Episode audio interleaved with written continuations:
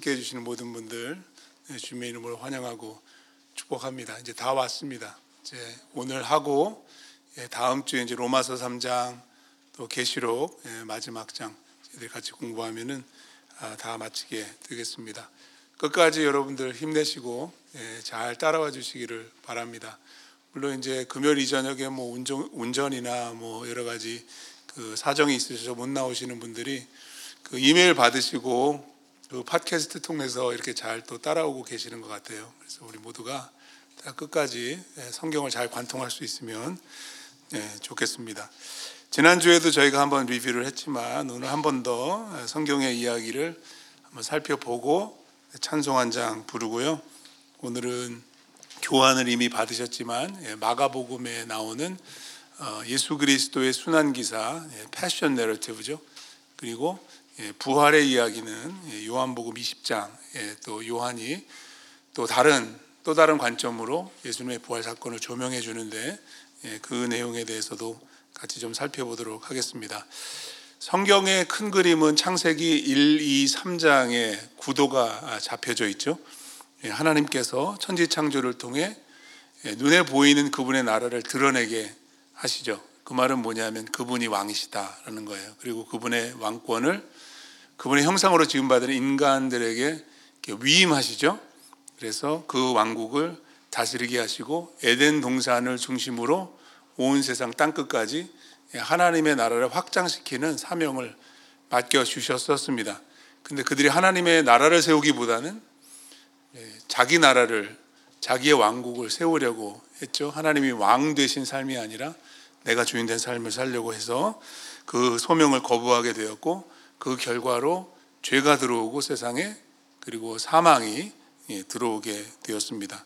하지만 하나님은 창세기 3장에서 원시복음이라고 우리가 배웠는데 그분의 구원 계획을 드러내 보여주시는데 누구를 통해서 네, 여자의 후손, 여자의 후손을 통해서 하나님께서 구원을 이루실 것이다 라는 것을 미리 보여주시죠. 그 여자의 후손은 아브라함의 후손으로 이어지고 아브라함과의 언약, 그리고 시내산의 언약, 예, 다윗과의 언약, 특별히 시내산의 언약을 맺으시기까지 6월절 출애굽 사건이 있었죠. 이 모든 일들이 장차 오실 모든 언약의 성취가 되시는 예수 그리스도를 미리 보여주는 사건. 그래서 최종적으로 어, 선지서에서 우리가 예레미야와 에스겔서 말씀을 통해서 보게 되는 새 언약까지 살펴보았습니다. 그리고 지난 시간에는 이사에서 65장 말씀을 통해서 새 하늘과 새 땅에서 하나님의 백성들에게 영원한 생명을 완성시켜 주실 것이다. 그리고 마가복음 1장 내용을 통해서 그 모든 약속,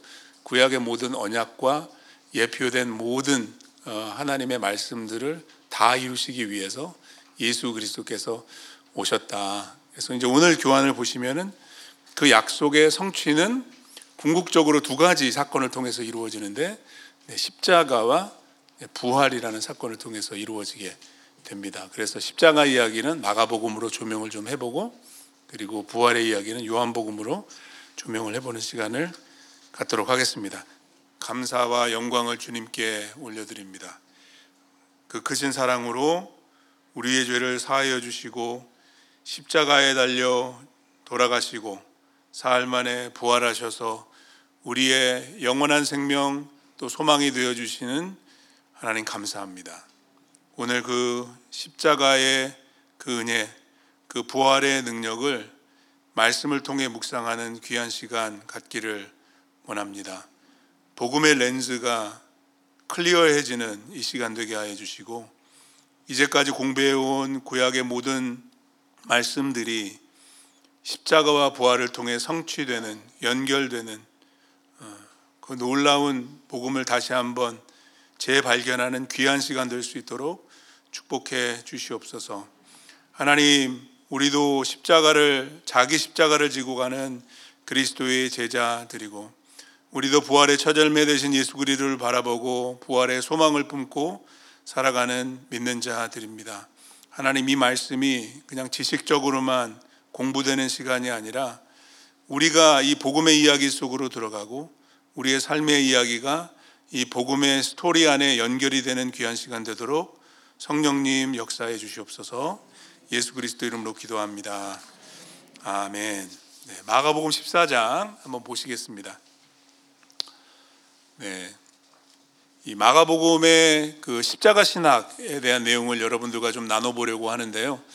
대부분의 이 성경 관통 시간은 저희가 본문을 한 절 한 절씩 공부를 하고 오늘도 20장은 그렇게 공부를 하겠지만 예, 마가복음 14장 15장의 내용을 또 그렇게 공부하게 되면은 살짝 지루할 수 있기 때문에 우리에게 굉장히 익숙한 내용이기 때문에 제가 조금 다른 각도에서 어, 이 말씀을 여러분들과 함께 좀 조명을 해보려고 합니다. 영국의 신학자요 또 목회자인 데렉 티드볼이라는 아, 유명한 분이 계신데 예, 그분이 그 강해 집과 주석 여러 권을 쓰셨는데 그 중에 하나 The Message of the Cross라는 책이 있습니다. 십자가의 메시지라는 책에 보시면은 거기 신약 성경을 전체적으로 살펴보면서 마태복음에 나타난 십자가, 마가복음에 나타난 십자가 이런 식으로 바울 서신에 나타난 십자가 이렇게 쭉 어, 굉장히 유익한 그런 책입니다. 물론 예, 우리 존 스타트 목사님의 The Cross of Christ만 하지는 못하지만 그래도 성경 본문을 중심으로 책별로 예, 잘 연구된 그런 자료이기 때문에 오늘 제가 여러분들과 나오는 내용의 상당 부분은 제가 데렉 티드볼의 그 마가복음 섹션을 제가 좀 정독을 하고 또 나름대로 연구를 하면서 어, teaching을 좀 정리를 해봤습니다.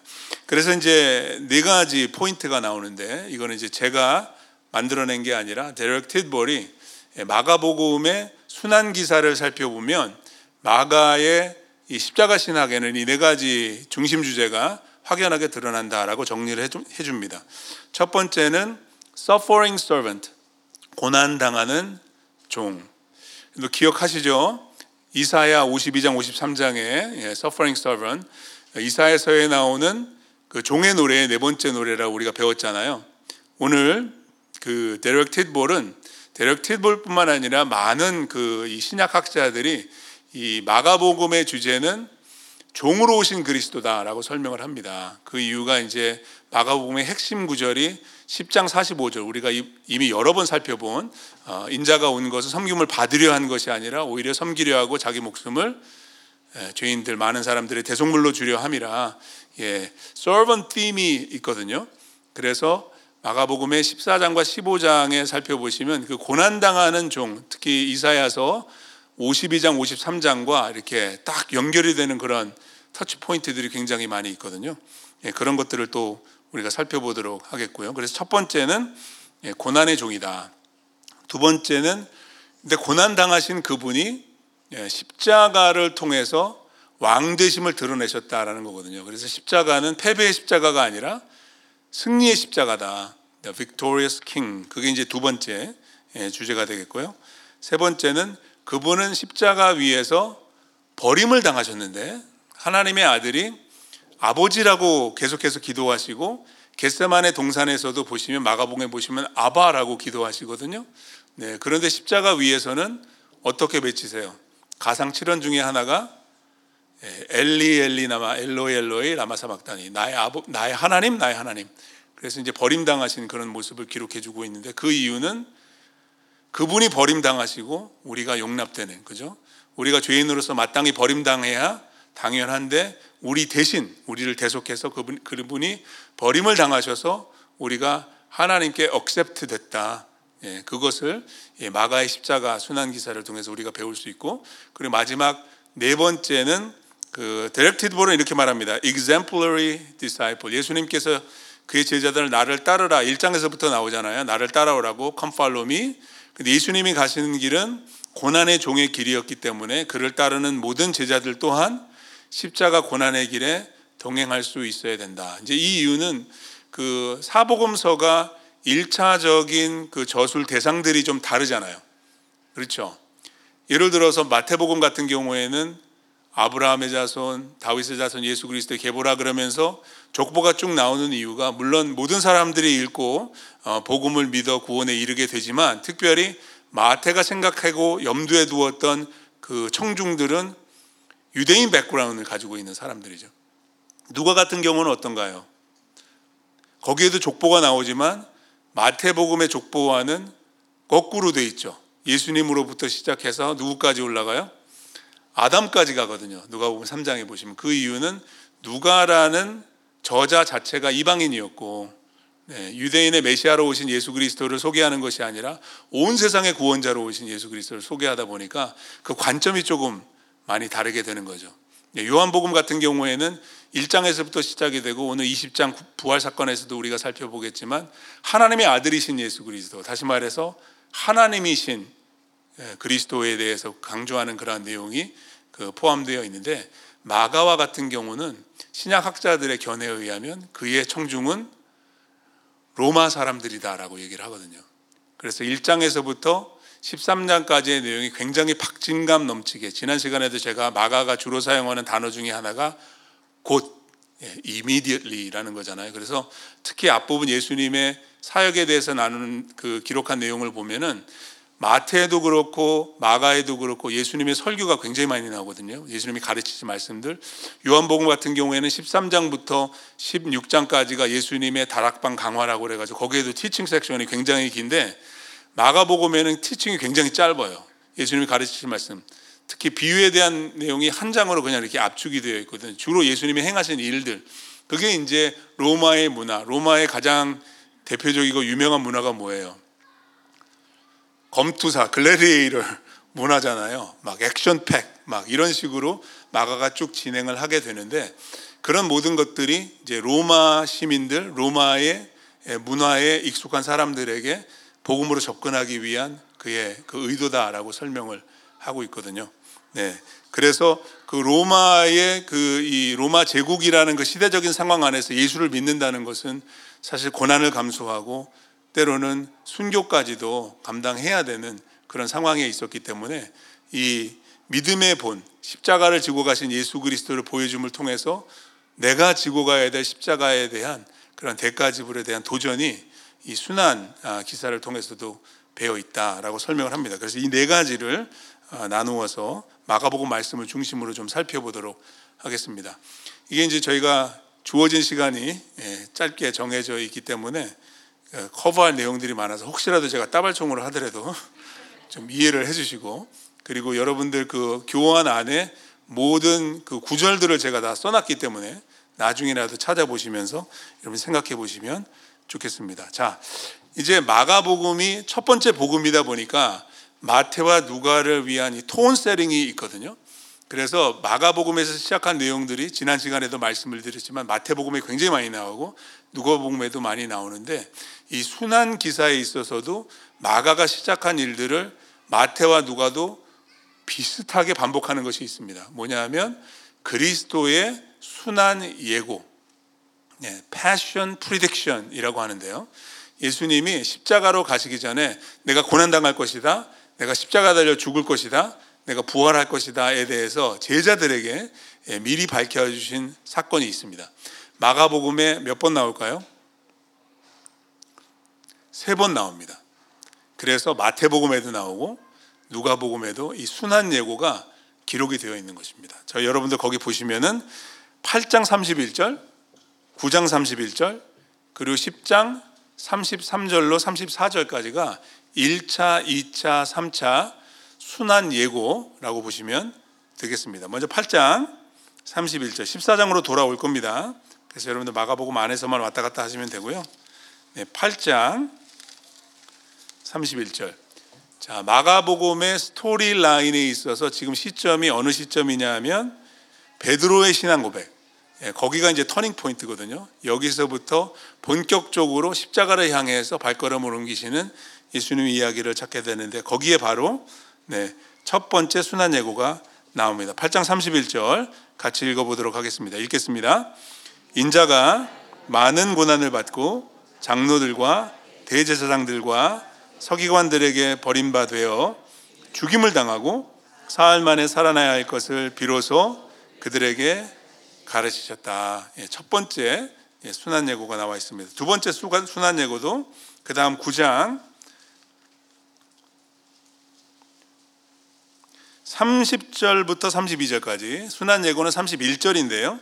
네, 30절부터 32절까지 같이 읽어보도록 하겠습니다. 읽겠습니다. 그곳을 떠나 갈릴리 가운데로 지날 때 예수께서 아무에게도 알리고자 아니하시니 이는 제자들을 가르치시며 또 인자가 사람들의 손에 넘겨져 죽임을 당하고 죽은 지 3일 만에 살아나리라는 것을 말씀하셨기 때문이더라. 그러나 제자들은 이 말씀을 깨닫지 못하고 묻기도 두려워하더라. 왜냐하면 이건 듣고 싶은 얘기가 아니거든요. 이제 예루살렘을 향해서 나아가고 있는데 그러면 이제 본격적인 독립운동이 시작이 되고 이스라엘의 왕권이 회복될 거라고 착각하고 기대하고 있기 때문에 예수님이 이런 말씀하는 게 레지스터가 도저히 되지 않는 것입니다. 그리고 듣고 싶지 않아요. 이건 알고 싶지 않은 이해하고 싶지 않은 내용이에요. 그래서 한 번 더 예수님께서 10장에 가시면 말씀하시는데 32절 10장 32절로 34절까지 같이 읽어보도록 하겠습니다. 읽겠습니다. 예루살렘으로 올라가는 길에 예수께서 그들 앞서, 앞에 서서 가시는데 그들이 놀라고 따르는 자들은 두려워하더라. 이에 다시 열두 제자를 들이시고 보라 우리가 예루살렘에 올라가노니 인자가 대제사장들과 서기관들에게 넘겨짐에 그들이 죽이기로 결의하고 이방인들에게 넘겨주겠고 그들은 능욕하며 침뱉으며 채찍질하고 죽일 것이나 그는 3일 만에 살아나리라 하시니라 아멘 이렇게 한 번, 두 번, 세 번에 걸쳐서 물론 더 하셨을 수도 있어요. 하지만 마가는 세 가지를 기록을 해주고 나서 그렇다면 이 고난과 십자가의 그 고난과 예, 그리고 사흘 만에 그 부활을 이룰 것이다라는 것에 신학적인 의미가 무엇이냐 예, 이거를 10장 45절에서 밝혀 주시는 거죠. 이것도 같이 읽어보겠습니다. 45절 같이 읽겠습니다. 인자가 온 것은 섬김을 받으려 함이 아니라 도리어 섬기려 하고 자기 목숨을 많은 사람들의 대속물로 주려 함이라. 그래서 예수님은 이 말씀을 통해서 본인이 이사야가 예언한 고난 당하는 종이다. 내가 바로 그 종이다라고 설명하는 것이죠. 그렇죠? 섬김을 받으려 하는 것이 아니라 섬기는데 그 섬김은 목숨을 내어주는 섬김이고 그것은 그 전에 세 번 제자들에게 반복해서 말씀해 주셨던 순한 예고하고 직결이 되는 것이죠. 예수님은 그냥 죽는 것이 아니라 고난 당하는 종으로 그의 목숨을 다해서 하나님의 뜻을 이루는 그 일을 위해서 감당하셨다라는 거예요. 그래서 이사야서 52장 53장을 통해서 여러분들이 기억하시는 바가 그 이 고난은 당하는 종의 굉장히 중요한 그 두 가지 포인트가 뭐냐 하면 그분이 침묵하셨다는 것과 그분의 고난과 죽임 당함을 통해서 구원을 이루셨다라는 거예요.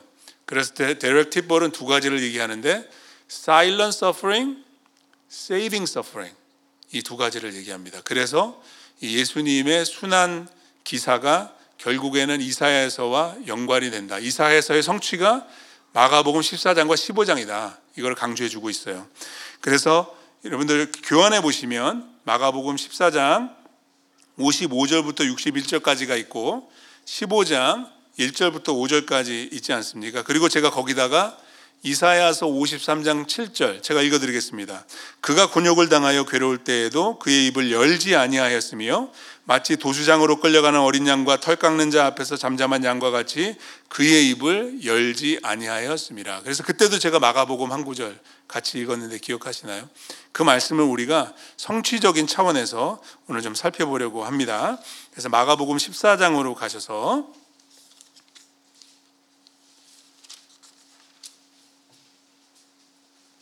마가복음 14장 55절부터 61절 상반절까지 거기까지만 딱 읽겠습니다. 55절부터 읽겠습니다. 대제사장들과 온 공회가 예수를 죽이려고 그를 칠 증거를 찾되 얻지 못하니 이는 예수를 쳐서 거짓 증언하는 자가 많으나 그 증언이 서로 일치하지 못함이라 어떤 사람들이 일어나 예수를 쳐서 거짓 증언하여 이르되 우리가 그의 말을 들으니 손으로 지은 이 성전을 내가 얼고 손으로 짓지 아니한 다른 성전을 사흘 동안에 지으리라 하더라 하되 그 증언도 서로 일치하지 않더라. 대제사장이 가운데 일어서서 예수에게 물어 이르되 너는 아무 대답도 없느냐? 이 사람들이 너를 치는 증거가 어떠하냐 하되 침묵하고 아무 대답도 아니하시거늘 거기까지. 네, 예수님이 왜 대답하지 않으셨을까요? 물론 예수님은 십자가로 가는 것이 하나님의 뜻에 순종하는 것이고 구원 계획을 이루는 길이었기 때문이었습니다. 하지만 여러분 억울하게 사실이 아닌 내용으로 내가 공격을 당하고 비난을 당하면 어떻고 싶어요? 그냥 가만히 계시고 싶어요? 항변을 하고 싶잖아요. 그게 사람의 심리잖아요. 하지만 더 차원 높은 어, 측면에서 오늘 본문을 조명을 해보면 예수님은 지금 십자가로 가고 계시면서 이사에서 말씀을 묵상하고 계셨던 것 같아요. 10장 45절에 이미 나오잖아요. 예, 고난 당하는 종으로 오셔서 그 말씀을 성취하고 계셨기 때문에 말을 아끼시는 거죠. 입을 열지 않으시는 겁니다. 대제사장의 산헤드린 예, 공회 법정에서만 그러셨던 것이 아니라 15장으로 가시면 빌라도의 법정에서도 예수님은 침묵하십니다. 15장 3절부터 5절까지만 보겠습니다. 15장 3절, 4절, 5절 같이 한번 읽어볼까요? 대제사장들이 여러 가지로 고발하는지라 빌라도가 또 물어 이르되 아무 대답도 없느냐 그들이 얼마나 많은 것으로 너를 고발하는가 보라 하되 예수께서 다시 아무 말씀으로도 대답하지 아니하시니 빌라도가 놀랍게 여기더라. 그래서 예수님은 고난 당하는 종이신데 침묵하시는 종, 예, silent suffering에 대해서 마가가 기록해 주고 있고요. 그 다음 세 번째 포인트, 예, 마가복음 14장 그리고 15장의 내용들을 다시 한번 보시면 saving suffering. 그래서 그분의 고난은 결국에 우리의 구원을 이루는 고난이었다라는 사실을 마가는 강조해 줍니다. 자, 14장 1절 2절을 제가 읽어 드리겠습니다. 예수님이 십자가에 달려 돌아가신 그 시점이 언제냐? 자, 14장입니다. 이틀이 지나면 유월절과 무교절이라 대제사장들과 서기관들이 예수를 흉계로 잡아 죽일 방도를 구하며 이르되 밀란이 날까 하노니 명절에는 예, 하지 말자 하더라. 네. 6월절 무교절 지나고 하려고 그랬어요, 사실. 근데 그것은 그들의 뜻에 달려 있지 않았다는 거예요. 하나님의 계획이 있었어요. 네, 그 계획은 자 12절로 내려오셔서 14장 12절 말씀 같이 한번 읽겠습니다. 읽겠습니다.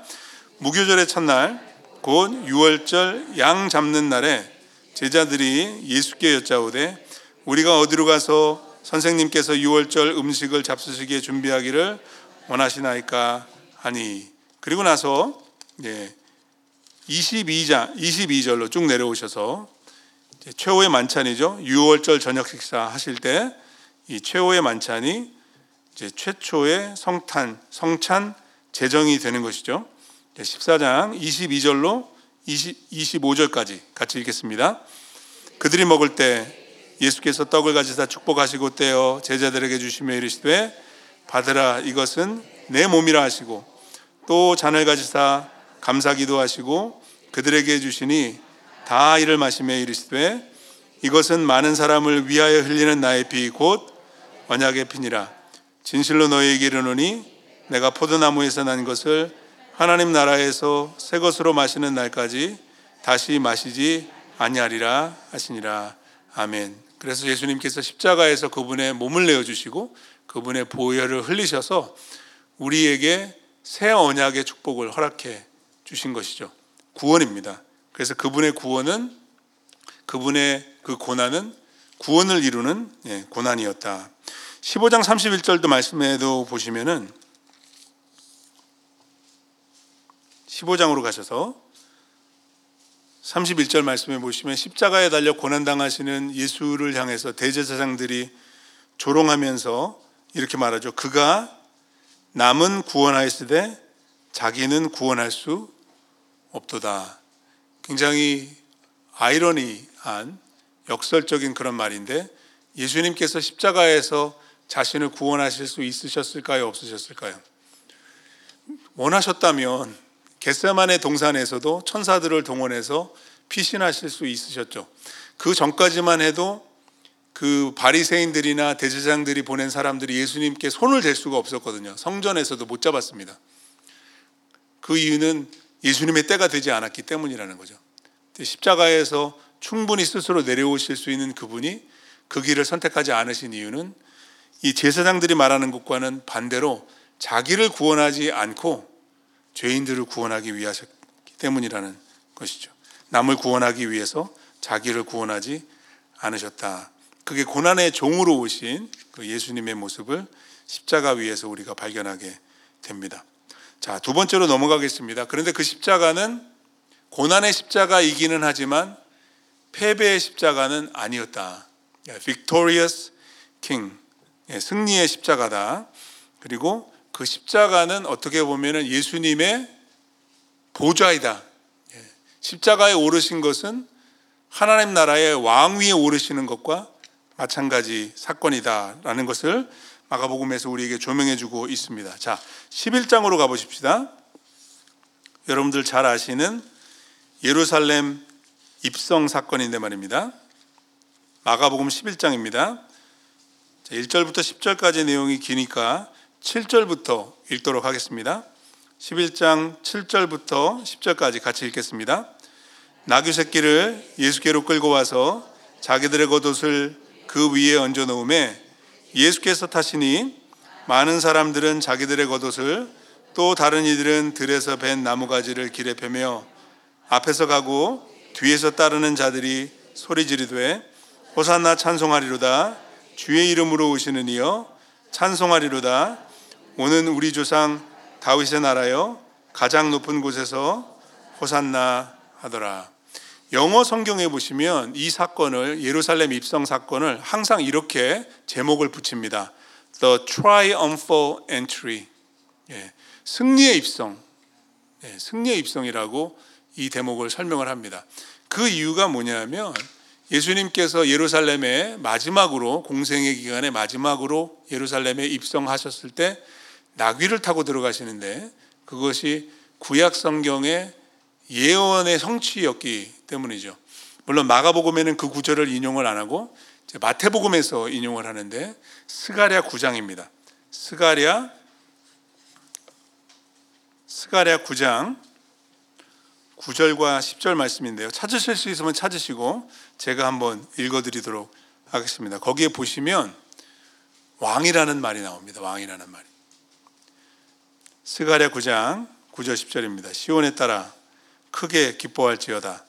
예루살렘에 따라 즐거이 부를지어다. 보라, 내 왕이 내게 임하시나니 그는 공의로우시며 구원을 베푸시며 겸손하여서 나귀를 타시나니 나귀의 작은 것 곧 나귀 새끼니라. 그 다음 10절도 중요합니다. 찾으신 분들 같이 한번 읽겠습니다.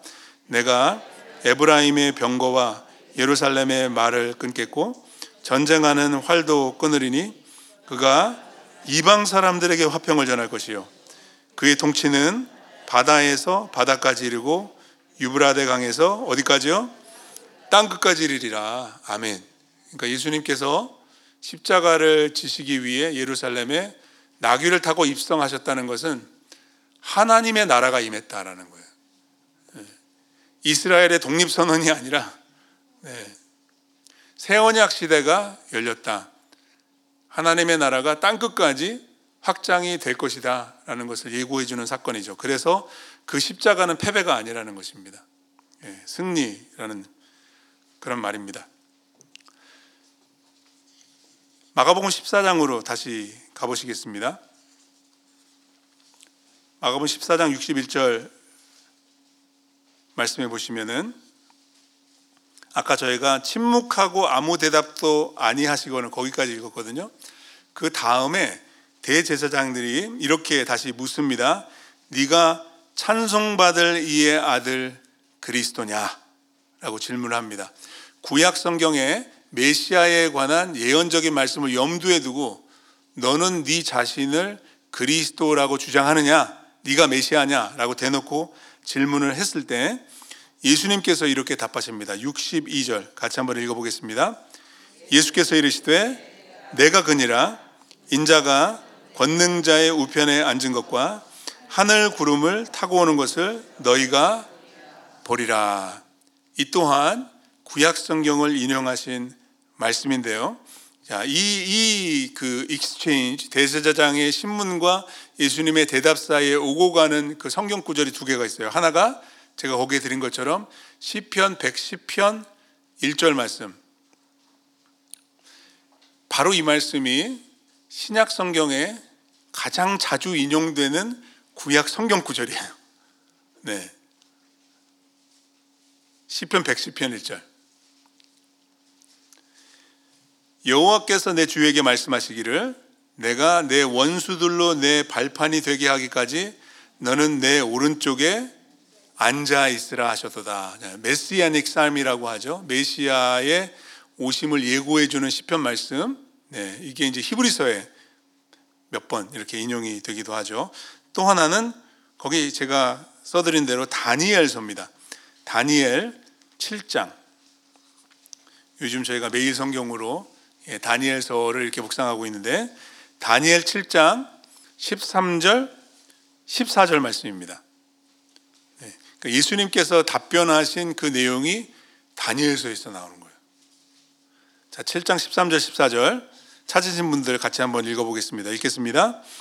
내가 또 밤 환상 중에 보니 인자 같은 이가 하늘 구름을 타고 와서 옛적부터 항상 계신 이에게 나아가 그 앞으로 인도됨에 그에게 권세와 영광과 나라를 주고 모든 백성과 나라들과 다른 언어를 말하는 모든 자들이 그를 섬기게 하였으니 그의 권세는 소멸되지 아니하는 영원한 권세요. 그의 나라는 멸망하지 아니할 것이니라. 아멘. 그러니까 예수님은 십자가를 눈앞에 두시고 하나님 나라의 완성의 그 비전을 보고 계시는 거죠. 예. 십자가라는 것은 과정에 불과하고 그 영광이 눈앞에 보이는 것이죠. 그래서 그에게 있어서 예수 그리스도에게 있어서 십자가는 절대로 패배가 아니었다. 예. 그분의 왕권을 선언하는 중대한 사건이었다라고 마가가 우리에게 재조명을 해주는 것입니다. 특별히 그것이 마가복음 15장 본격적으로 이제 예수님께서 십자가에 못 박히시는 그, 그 사건을 기록해 주는 마가복음 15장에 보면은 왕이라는 왕이라는 단어가 여섯 번이 나옵니다. 거기 제가 써드렸죠. 2절, 9절, 12절, 18절, 16절, 32절. 제가 이제 헬라 원어로 마가복음의 왕이라는 단어가 몇 번 나오는지 찾아봤어요. 12번 나와요. 12번. 네, 12번 나오는데 다섯 번은 마가복음 6장에 헤롯 왕을 가리킬 때 나와요. 네. 그리고 한 번은 13장에 예수님께서 그 종말의 시대에 그리스도인들이 당하게 될 고난에 대해서 얘기하면서 너희들이 왕 앞에 서게 될 것이다. 거기에 나와요. 그 외에 나머지 여섯 번은 15장에 다 나와요. 십자가와 연관돼서 나와요. 근데 이게 굉장히 아이러니한 거예요. 네. 네가 유대인의 왕이냐? 예수님의 십자가 위에 새겨진 그 죄, 죄표 거기에도 유대인의 왕이라고 왕이라고 써 있고 그리고 조롱하는 사람들이 계속해서 유대인의 왕이라고 이스라엘의 왕이라고 이렇게 외치는 그 내용 가운데 나오는데 사실 예수님이 왕이 맞습니다. 그들이 알지 못하는 왕으로 오신 것입니다. 그래서 십자가를 통해서 우리의 왕 대신 예수 그리스도를 우리가 바라볼 수 있어야 된다는 것이죠. 그는 고난당하신 종으로 오셔서 하나님의 나라를 성취하시는 하나님의 나라를 통치하게 되실 바로 왕이시다. 그 길목에 피할 수 없는 십자가가 있어야 됐다는 사실입니다. 자, 세 번째 포인트로 가겠습니다. 그렇다면 왜 십자가를 지셨는가? 그것은 우리를 위해서, 우리를 대신해서 십자가를 지셨다라고 마가는 설명해 줍니다. 그래서 이제 예수님의 순환 이 기사 순환 사화를 읽어 보시면은 예수님이 사람들로부터 배척을 당하시고 버림을 받으시는데 이제 마지막 클라이맥스 쪽으로 가게 되면서 가까운 사람들로부터 어, 이 등을 돌림을 당하게 되는 그런 일들을 보게 되잖아요. 14장 32절로 42절까지의 내용은 겟세마네 이야기입니다. 예수님은 먼저 마가복음에서 사람들로부터 버림받으셨다라는 이야기로 시작을 합니다. 결국에는 하나님으로부터 버림을 받으시는데 근데 완전히 isolate 되시는 거죠. 사람들로부터 버림을 받으셨는데 그와 가장 가까이 3년 이상을 동고동락했던 제자들조차도 예수님을 버렸다라는 이야기를 합니다. 여러분들 잘 아는 내용이시니까 겟세마네 동산에서 기도하실 때 나를 위해서 기도해 달라고 11명을 다 데리고 가고 3명을 가까이 두시고 기도를 하셨지만 그들은 잠들고 말았습니다. 그리고 겟세마네 동산에서 예수님을 체포하러 달려온 사람들과의 그런 어떤 그런 위기적인 그런 상황에서 어떻게 되나요? 자, 50절만 14장 50절만 같이 한번 읽어 보겠습니다. 읽겠습니다. 제자들이 다 예수를 버리고 도망갔다. 너무나도 안타까운 그런 상황이죠. 우리는 그렇게 생각할 수 있습니다. 나라면은 그러지 않았을 것을. 글쎄요, 저는 잘 모르겠습니다. 베드로도 예수님께서 너희들이 다 나를 버리고 어, 도망갈 거라고 했는데 나는 절대로 안 한다고 그랬는데 베드로는 세 번씩이나 부인하잖아요. 그러니까 저희들도 연약한 죄인들이기 때문에 예, 어떻게 됐을지는 잘 모르겠지만 자신 우리 자신의 모습을 여기에서도 볼 수 있으면 좋겠습니다. 근데 그것이 바로 나를 위해서 예수님께서 감당하신 고난, 버림 당하셨다. 그래서 내가 하나님께 용납받을 수 있도록 은혜를 베풀어 주신 것이다. 그래서 결국에는 이제 하나님께로부터 버림을 당하시게 되는데 자 15장에 가서 보시겠습니다.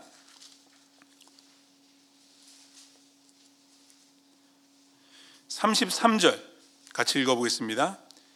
제 6시가 되매 온 땅에 어둠이 임하여 제 9시까지 계속되었다. 하늘이 닫힌 거죠. 네. 예수님께서 세례를 받으시고 공생의 사역을 시작하셨을 는 하늘이 열렸는데 그죠?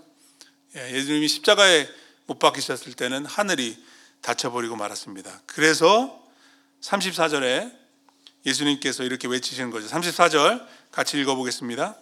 제9시에 예수께서 크게 소리 지르시되 엘리 엘리 라마 사막다니 하시니 이를 번역하면 나의 하나님 나의 하나님 어찌하여 나를 버리셨나이까 하는 뜻이니라. 네, 그게 시편 22편 1절 말씀이죠. 다윗의 신데 이 또한 예, 메시아를 예언하는 메시아닉 삶이라고 볼 수가 있겠습니다. 그래서 예수님께서 버림당하신 이유는 제가 계속해서 이 복음의 진리를 여러분들에게 반복해서 말씀을 드리지만 그가 버림받으셔서 우리가 용납되는 거죠. 조금 전에 제가 예수님 세례 받으셨을 때 하늘이 열렸다라고 말씀드렸잖아요. 그래서 마가복음 1장 말씀해 보시면은 예수님이 세례를 받으시고 곧 물에서 올라오시는데 말입니다. 거기 이렇게 번역을 해놨습니다. 하늘이 갈라짐과 이렇게 돼 있어요. 하늘이 갈라졌다 이렇게 씁니다. 마가는 굉장히 특별한 표현입니다. 헬라 원어가 영어로도 그대로 transliterate 됐는데 schism입니다. 스키조, 스키조. 여러분 schizophrenia가 뭔지 아시죠? 정신 분열증. 정신이 갈라지는 겁니다. 인격이 막 나뉘는 겁니다. 이게 이제 헬라어 스키조에서 나오는 거거든요. schism 그러면은 분열, 뭐 나뉘어졌다 이런 표현인데 하늘이 찢어졌다라는 말입니다. 하늘이 찢어졌다. 하늘이 갈라졌다. 근데 이 똑같은 단어가 마가복음에 한 번 더 나옵니다. 어디 나오냐 하면 15장 38절. 15장 38절 여러분 찾으셨으면 같이 한번 읽어보겠습니다. 15장 38절 읽겠습니다. 이에 성소 휘장이 위로부터 아래까지 찢어져 둘이 되니라. 네. 그래서 마가는 의도적으로 1장 10절에 하늘이 찢어진 것과 그리고 15장 38절에 성소의 휘장이 찢어진 것을 연결시키고 있어요, 단어로. 네. 여러분, 제가 지난 시간에 예수님이 세례 받으신 그 이유, 그 의미에 대해서 설명을 드렸죠. 우리를 구원하기 위해서. 예수님은 죄가 없으세요. 요한은 회개의 세례를 전한 거예요. 죄 없으신 그분이 왜 세례를 받으셨어요? 우리의 죄를 사해 주시기 위해서 우리를 위해서 대신 받으신 거거든요. 그래서 예수님이 세례 받으실 때 무슨 일이 있었어요? 하늘이 찢어졌어요. 그러니까 예수님의 세례는 십자가의 예고편이에요. 그래서 예수님이 십자가에 달려 돌아가셨을 때는 하늘이 찢어진 게 아니라 뭐가 찢어졌어요? 성소의 휘장이 찢어졌어요. 그 말은 뭐냐면 우리가 하나님께 나아가게 되었다는 거예요. 예수님은 버림당하시고 우리는 하나님께 용납받았다. 고린도후서 5장 21절 말씀이 이 복음의 진리를 잘 캡처해 주죠. 이것도 제가 성경 관통하면서 한번 인용했던 구절인데 제가 읽어 드리겠습니다. 하나님이 죄를 알지도 못하신 이를 우리를 대신하여 죄로 삼으신 것은 우리로 하여금 하나님의 의가 되게 하려 하심이라. 아멘. 마가복음에 나오는 십자가 신학의 굉장히 중요한 그런 부분입니다. Great Exchange죠. 그분이 reject 당하시고 우리가 accept 됐다라는 말입니다. 여러분 꼭 기억하시기 바랍니다. 기도할 때마다 하나님이 왜 나를 받아주셔야 될까?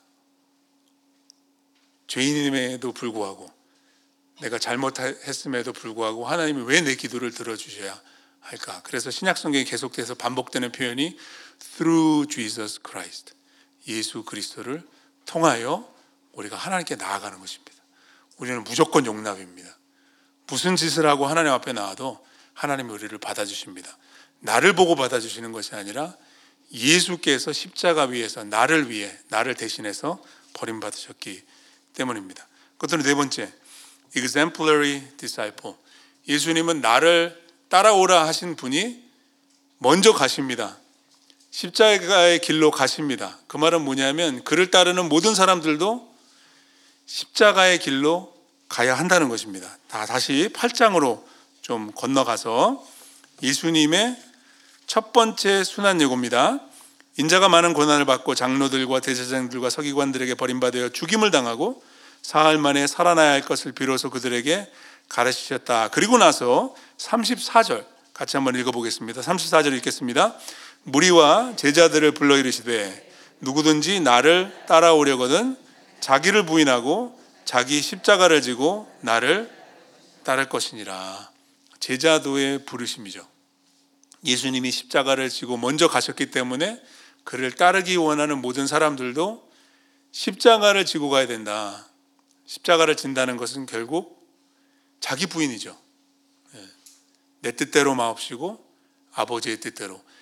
하나님 아버지의 예수 그리스도 그의 아들을 향하신 뜻은 진짜 십자가였습니다. 네. 그래서 십자가를 지시는 겁니다. 그렇죠? 근데 우리를 향하시는 하나님의 뜻은 나무 십자가는 아닐 겁니다. 네. 하지만 결국에 가서는 자기를 부인하는 자기 중심성, 내가 원하는 대로 사는 그 길이 아니라 예수님도 그 잔을 피하기를 원하셨잖아요. 그 고난과 진노의 잔을 받기 원치 않으셨잖아요. 하지만 나의 원대로 마옵시고 아버지의 원대로 하옵소서라고 했잖아요. 그것이 예수 믿는 예수를 따르는 우리 모두의 날마다의 선택이 되어야 된다는 것이죠. 여러분 로마 시대에 살았던 그리스도인들은 억울하지 않겠습니까? 왜그 그 시대에 태어나서 왜 그 고난을 당하고 이런 그 사도 바울 그 영화를 보시면 너무나도 생생하게 묘사를 해놨는데 누가가 바울을 감옥에 한밤중에 방문하러 갈 때 그 이 예수 믿는 사람들을 순교를 시켜가지고 이 장대에 매달아 놓고서 밤 밤거리를 밝히는 그 등불을 삼잖아요. 그 역사적인 기록이거든요. 네로 황제가 그렇게 정신병자였어요. 그 고난을 당했거든요. 하지만 그 시대를 지나가는 사람들에게 있어서는 그 길이 피할 수 없는 십자가의 길이었다는 것이죠. 또 우리는 그와 동일한 고난을 당하지 않을지라도 우리의 삶에 있어서 우리가 원치 않은 일을 만나고 우리가 생각할 때는 너무나도 억울하고 공평하지 않은 일을 당할 수 있을지 모르지만 예수를 믿는 사람들이라고 한다면 그 길도 하나님이 허락하신 길이라고 한다면 믿음으로 인내하며 나가야 할 줄로 믿습니다. 이 마가가 기록 복음 이 복음서를 기록한 그, 그 배경과 그 의도 중에 이게 있었다는 얘기입니다. 그래서 여러분들이 13장으로 가보시면은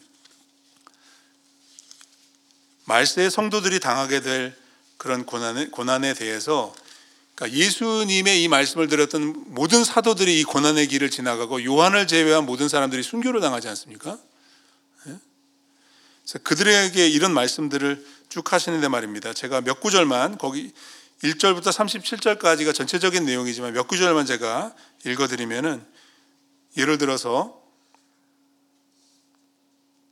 9절 말씀 보시면 너희는 스스로 조심하라 사람들이 너희를 공회에 넘겨주겠고 너희를 회당에서 매질하겠으며 나로 말미암아 너희가 권력자들과 임금들 앞에 서리니 이는 그들에게 증거가 되게 하려 함이라 이거는 사도들에게 일하는 일, 사도행전에 나오는 얘기예요. 13절 말씀.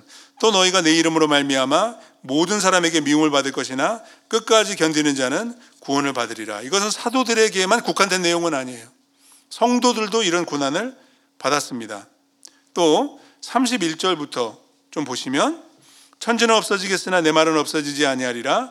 그러나 그 날과 그때는 아무도 모르나니 그 날과 그때는 예수 그리스도의 재림과 하나님 나라의 완성의 때인데 아무도 모른다고 말씀하시고 하늘에 있는 천사들도 아들도 모르고 아버지만 아시는데 주의하라 깨어 있으라 그때가 언제인지 알지 못함이라. 자 37절 마지막 절 한번 같이 읽어보겠습니다. 읽겠습니다. 깨어 있으라 내가 너에게 하는 이 말은 모든 사람에게 하는 말이라 하시니라. 고난이 초대교회 사도들과 성도들에게 국한된 것이 아니라 예수님 다시 오기 오시기 전까지 특히 말세로 향해서 가면 갈수록 이게 그 이 해산의 고통과도 같이 출산에 가까워지면은 점점 점점 촉박해지고 점점 점점 강도가 높아지잖아요. 물론 저는 애를 안 낳아서 잘 모르지만 그렇다고 들었습니다. 그렇다고 들었어요. 비유죠, 비유. 네. 그러니까 이상한 일이 생기고 엄청난 사고가 터질 때마다 말세야 말세야 그러는데 맞아요. 근데 예수님이 다시 오실 그날에 가까이 올수록 그 빈도수가 잦아지고 그 강도가 높아질 것이라는 거죠. 그 가운데 성도들은 믿음을 지키기 위해서 반드시 십자가를 지어야 한다는 그런 말입니다. 그래서 마가복음에 보시면은 15장 이제 21절 말씀에 보시면 말입니다. 여러분들 잘 아시는 내용이고 멜 깁슨의 영화인 Passion of the Christ 때 보시면은 이 장면이 아주 극적으로 잘 묘사가 되어 있는데 구레네 사람 시몬이 예수님이 너무나 고문을 당하시고 이제 그 기력이 소진하셔가지고 더 이상 십자가를 지고 가지 못하실 때 로마 군인들이 지나가는 행인을 붙잡아서 대신 지고 가게 하잖아요. 여러분 그 산상수훈의 말씀해 보시면 누가 너를 오리로 가자고 하면은 심리를 가, 같이 가고 그 말씀이 있잖아요. 그게 로마 법이거든요. 로마 군인이 짐을 짐을 지고 가다가 사람을 억지로 지게 할 수 있거든요. 오리까지는. 근데 예수님의 법은 심리라도 같이 가라. 세상의 법을 뛰어넘는 그런 선이죠. 아무튼 그래서 여기에서도 이 구레네 사람 시몬에게 십자가를 지울 수 있는 권한이 군인에게 있는 거예요. 그 사건을 이렇게 기록해 줍니다. 21절입니다. 마침 알렉산더와 루포의 아버지인 구레네 사람 시몬이 시골로부터 와서 지나가는데 그들이 그를 억지로 같이 가게 하여 예수의 십자가를 지웠다. 물론 이것은 그 당시에 그 사건을 정확하게 기록해 주는 의도가 있지만 여기에 숨겨진 뜻이 뭐냐면 이 구레네 사람 시몬이 이 사건을 통해서 회심하고 예수를 믿게 되었다는 거거든요. 그 힌트가 로마서 16장 13절에 나옵니다. 제가 읽어 드릴게요. 제가 거기 써드렸나요? 노트 있죠? 주 안에서 택하심을 받은 루포와 그의 어머니에게 문안하라. 그의 어머니는 곧 내 어머니라.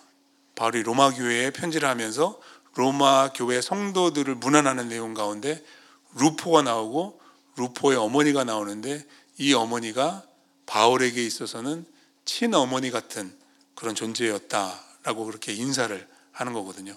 신약 학자들이 공통적으로 말합니다. 마가 마가복음 15장에 나오는 그 이 구레네 사람 시모의 아들 루포가 로마서 16장에 나오는 그 루포하고 동일 인물일 것이다라고 얘기합니다. 초대교회 성도이고 너무나도 잘 알려진 사람이기 때문에 이 사건뿐만 아니라 알렉산더, 루포, 시몬 이렇게 이름까지 나오는 것이죠.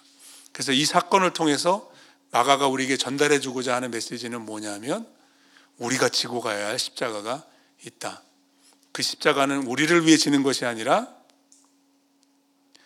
예수를 위해 지는 것이다.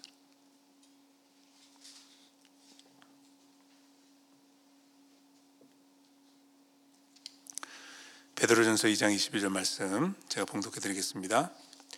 이를 위하여 너희가 부르심을 받았으니 그리스도도 너희를 위하여 고난을 받으사 너희에게 본을 끼쳐 그 자취를 따라오게 하려 하셨느니라. 영어 성경에 so that you might follow in his steps. 예, 예수님의 발자취를 십자 가지고 따라갈 수 있는 우리 모두가 되기를 바랍니다. 자, 이제 뒷면으로 넘어가겠습니다. 부활입니다. 구약의 모든 언약과 약속들은 예수 그리스도의 십자가와 부활을 통해 성취된다. 네, 그게 스토리 라인이에요. 그래서 부활 사건은 우리가 이제 요, 요한복음을 가지고 살펴보기를 원하는데 여러분 아웃라인 이렇게 보시죠. 그래서 요한은 공간 복음의 저자들과 달리 부활 사건에 대해서 특별히 예수님께서 부활하신 몸으로 이렇게 나타나신 그런 사건에 대해서 굉장히 자세하게 순차적으로 기록을 해주는데 1절부터 10절까지의 내용은 예수님이 안 나오십니다. 예, 빈 무덤, 빈 무덤이 증거가 부활의 증거가 된다는 이야기고요. 거기에 이제 막달라 마리아가 나오고 베드로와 요한이 등장을 하죠.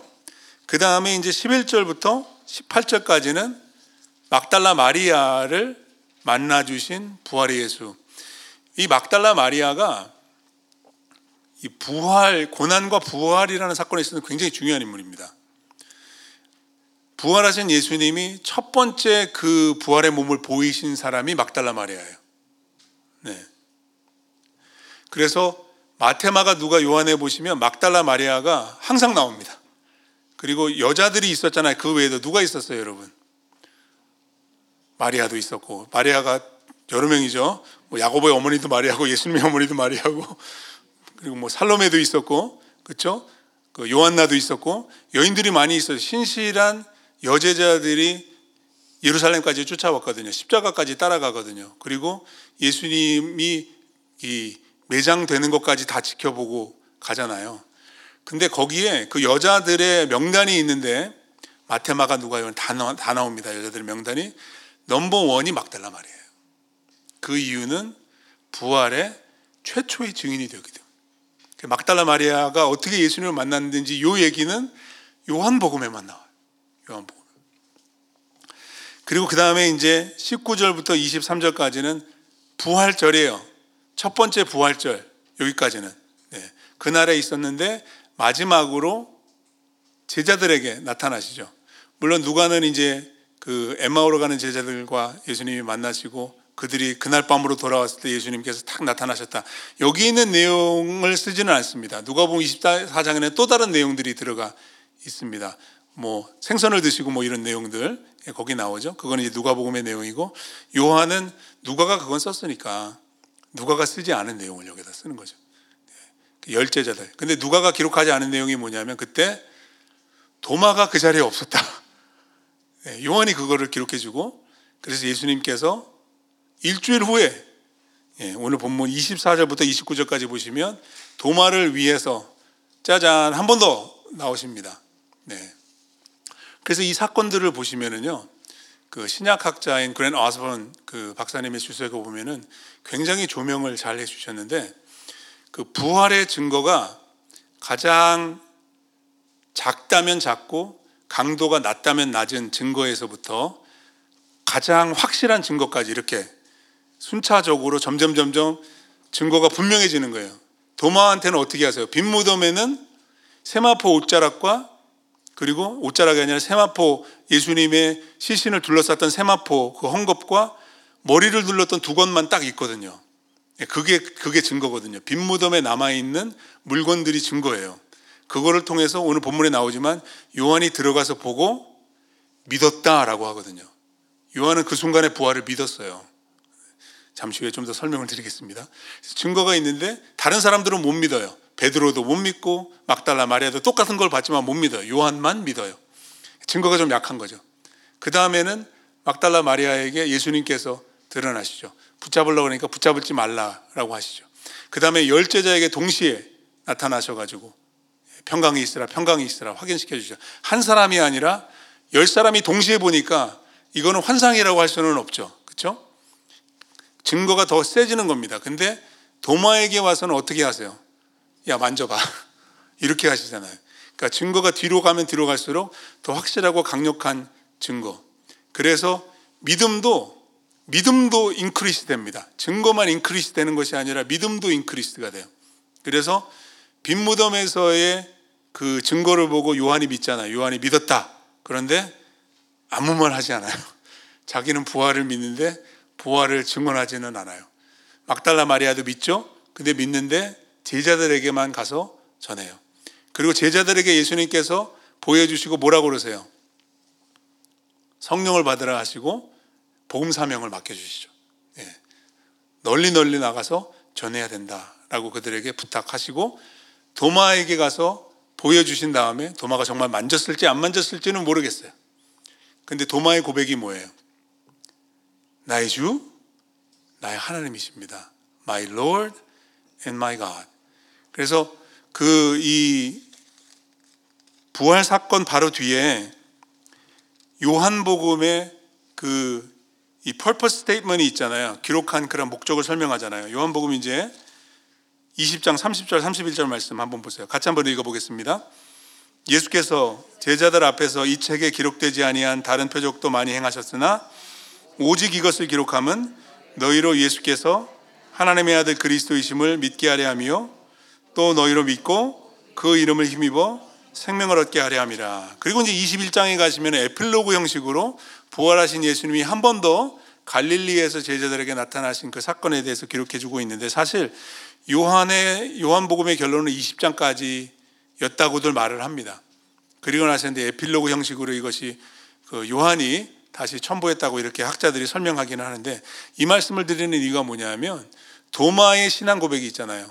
My Lord and My God. 이게 요한복음의 프롤로그 1장 1절에 어떻게 시작하죠? 태초에 말씀이 계셨고 말씀이 하나님과 함께 계셨으니 말씀이 하나님이시다. 그렇죠? 그래서 1장 14절에 보시면 말씀이 육신이 되어 우리 가운데 거하셨다. 그래서 예수님의 신성 그래서 프롤로그로 시작을 하지 않습니까? 그래서 결론이 어떻게 끝나냐면 도마의 신앙 고백에 예수님이 하나님이시다. 나의 주, 나의 하나님. 그래서 최고의 증거, 최고의 믿음. 이거를 보여주는 그 사건이 20장이라고 할 수 있겠습니다. 자, 오버뷰는 이 정도로 하시고, 자, 이제 한 절 한 절씩 한번 살펴보도록 하겠습니다. 빈 무덤의 증거입니다. 빈 무덤의 증거. 안식 후 첫날, 그럼 무슨 요일이죠? 주일입니다. 주일이에요. 네, 주일이 중요합니다. 일요일입니다. 그래서 우리가 주일에 예배를 드리는 거예요. 이거는 초대 교회 때부터 안식 후 첫날 예, 그 주의 첫 번째 날에 모여서 성도들이 예배를 드렸다는 거죠. 부활을 기념하는 것이죠. 안식 후 첫날 일찍이 아직 어두울 때에 해가 아직 뜨지 않았어요. 막달라 마리아가 무덤에 와서 돌이 무덤에서 옮겨진 것을 보고 우리가 마태복음에서 보지만 제사장들이 부탁을 해가지고 로마 군병들을 세우고 예수의 무덤을 지키게 했죠. 네, 그걸 다 봤단 말이에요. 근데 아무도 없어요. 사람만 없어진 게 아니라 문이 열려 있어요. 네, 그 당시에는 이 도굴꾼들이 있었답니다. 예, 옛날에는 왜 사람이 죽어서 장사를 치르면 거기에서 그 사람의 유품을 거기다가 같이 이렇게 묻었기 때문에 예, 도둑들이 무덤을 파내가지고 거기에서 그런 것들을 훔쳐내는 그런 일들이 있었다고 해요. 그러니까 그런 것들을 이제 의심하게 되는 거죠. 2절에 보시면 그거를 보고서 시몬 베드로와 예수께서 사랑하시던 그 다른 제자 누군지 아시죠? 네, 요한입니다. 요한에게 달려가서 말하되 사람들이 주님을 무덤에서 가져다가 어디 두었는지 우리가 알지 못하겠다. 그래서 이제 1절에서는 자세히 설명 안 하지만 2절에서 베드로와 요한에게 마리아가 설명한 내용을 보면 문이 열려 있는 것만 본 게 아니라 본 거죠. 안에. 예수님이 계신가 안 계신가? 안 계신 거예요. 그래서 놀라 가지고 베드로와 요한을 부릅니다. 무덤이 비어 있어요. 그래서 3절에 보시면 베드로와 그 다른 제자가 무덤으로 가는데 어떻게 갔어요? 달려갔습니다. 네, 달려갔어요. 둘이 같이 다름질 하더니 그 다른 제자가 요한이 베드로보다 더 빨리 달려가서 먼저 무덤에 이르렀다. 왜 그랬을까요? 물론 뭐 건강상의 문제가 있었을 수도 있고 요한이 다름질이 더 빨랐을 수도 있고 뭐 어떤 학자들은 요한이 예수님을 더 사랑했기 때문이다. 베드로가 예수님을 부인해서 빨리 못 갔다. 뭐 이런 추측들이 난무하지만 본문은 그런 얘기를 하지 않습니다. 아무튼 간에 요한이 먼저 갔어요. 근데 들어가지 않습니다. 요한은. 예, 요한은 상황을 파악을 합니다. 구부려 세마포 놓인 것을 보았으나 들어가지는 아니하였더니 근데 베드로는 이제 성미가 급하잖아요. 그냥 무조건 들어갑니다. 베드로는 따라와서 무덤에 들어가서 보니까 보니까 어떻게 돼 있어요? 세마포가 놓였고 또 머리를 쌌던 수건은 세마포와 함께 놓이지 않고 딴 곳에 쌌던 대로 놓여 있더라. 이렇게 되어 있는 거예요. 네. 물론 이 묘사만 보면 우리는 이게 어떤 정황인지 확실하게 파악이 잘 안 돼요. 예. 이렇게 생각하시면 돼요. 그 미라 있잖아요, 미라. 헝겊으로 칭칭 감아가지고 거기다가 이제 약재료를 유황이나 이런 거를 바르죠. 냄새 나지 않게 하기 위한 건데 이제 이 이스라엘의 이제 장례 문화는 뭐냐면 무덤이 한 사람의 무덤만이 아니에요. 그러니까 사람을 거기다가 장례를 지내 서 이제 살이 다 썩어서 없어지고 이제 뼈만 남잖아요. 그럼 뼈를 모아가지고 작은 상자에다가 집어넣고서 아래다 보관합니다. 그리고 또 다른 사람이 죽으면 거기다가 눕혀, 눕혔다가 그 절차를 지내 가지고 여러 사람들이 이 같은 무덤의 장사가 되거든요. 그래서 예수님의 무덤의 특징은 뭐냐면 아직 한 번도 사용하지 않은 새 무덤이었다는 걸 강조를 하죠. 그래서 아무도 없었어요, 거기에. 예수님만 있었어요. 그런데 도둑이 들어가서 훔쳐갈 게 뭐가 있었을까? 물론 어떤 다른 경우에는 유품들이 들어가는데 예수님은 아무것도 없으셨거든요. 예수님이 갖고 계시는 모든 것들은 로마 군병들이 다 뺏어가지고 제비 뽑아가지고 나눠 가졌기 때문에 예수님은 정말 벌거벗은 상태로 죽임을 당하신 거거든요. 그래서 세마포로 둥둥 미이라를 싸듯이 감싸고 머리는 머리대로 예, 두건으로 감싸서 거기다가 뉘어놓은 거죠. 네, 돌로 만들어진 평평한 누울 곳이 있으니까 말입니다. 그런데 세마포만 남아 있는 거예요. 만약에 도둑이 들었으면 뭘 가져갈까요? 시체를 가져갈까요? 세마포만 풀러 갈까요? 같이 급하면은 다 같이 들고 가가지고 세마포만 빼가지고 팔지. 그 당시에는 이 헝겊 특히 세마포 같은 것은 귀중한 가치 있는 그런 물건이기 때문에 그거를 쓰고 시신은 버리죠. 그러지 않겠어요? 근데 어떻게 시신만 없어지고 세마포가 거기 그대로 있냐는 그러니까 이건 도둑이 한 게 아니라는 것이죠. 그 신약학자들의 견해는 여러분 그 Passion of the Christ 그 영화에 보시면 마지막 장면이 굉장히 인상적이잖아요. 무덤 문이 이렇게 쏙 열리면서 빛이 이렇게 쑥 들어오면서 그 예수님이 세마포에 이렇게 쌓여 계시다가 이렇게 쑥 가라앉죠. 네? 그래서 그냥 세마포만 남죠. 왜냐하면 예수님의 부활의 몸은 영광스러운 몸이고 오늘 열 제자와 도마에게 나타날 때도 있는 것처럼 문을 다 걸어 잠그고 있는데 예수님이 그 가운데 탁 나타나시거든요. 그러니까 시간과 공간의 구애를 받지 않는 그런 영광스러운 몸을 입게 되셨다는 것을 그렇게 시레메리클리 그렇게 묘사를 한 건데요. 그렇게 됐는지 안 됐는지 저도 잘 몰라요. 근데 사실은 팩트는 뭐냐 하면 세마포가 그 자리에 있었다는 거예요. 여기 설명은 이렇게 돼 있잖아요.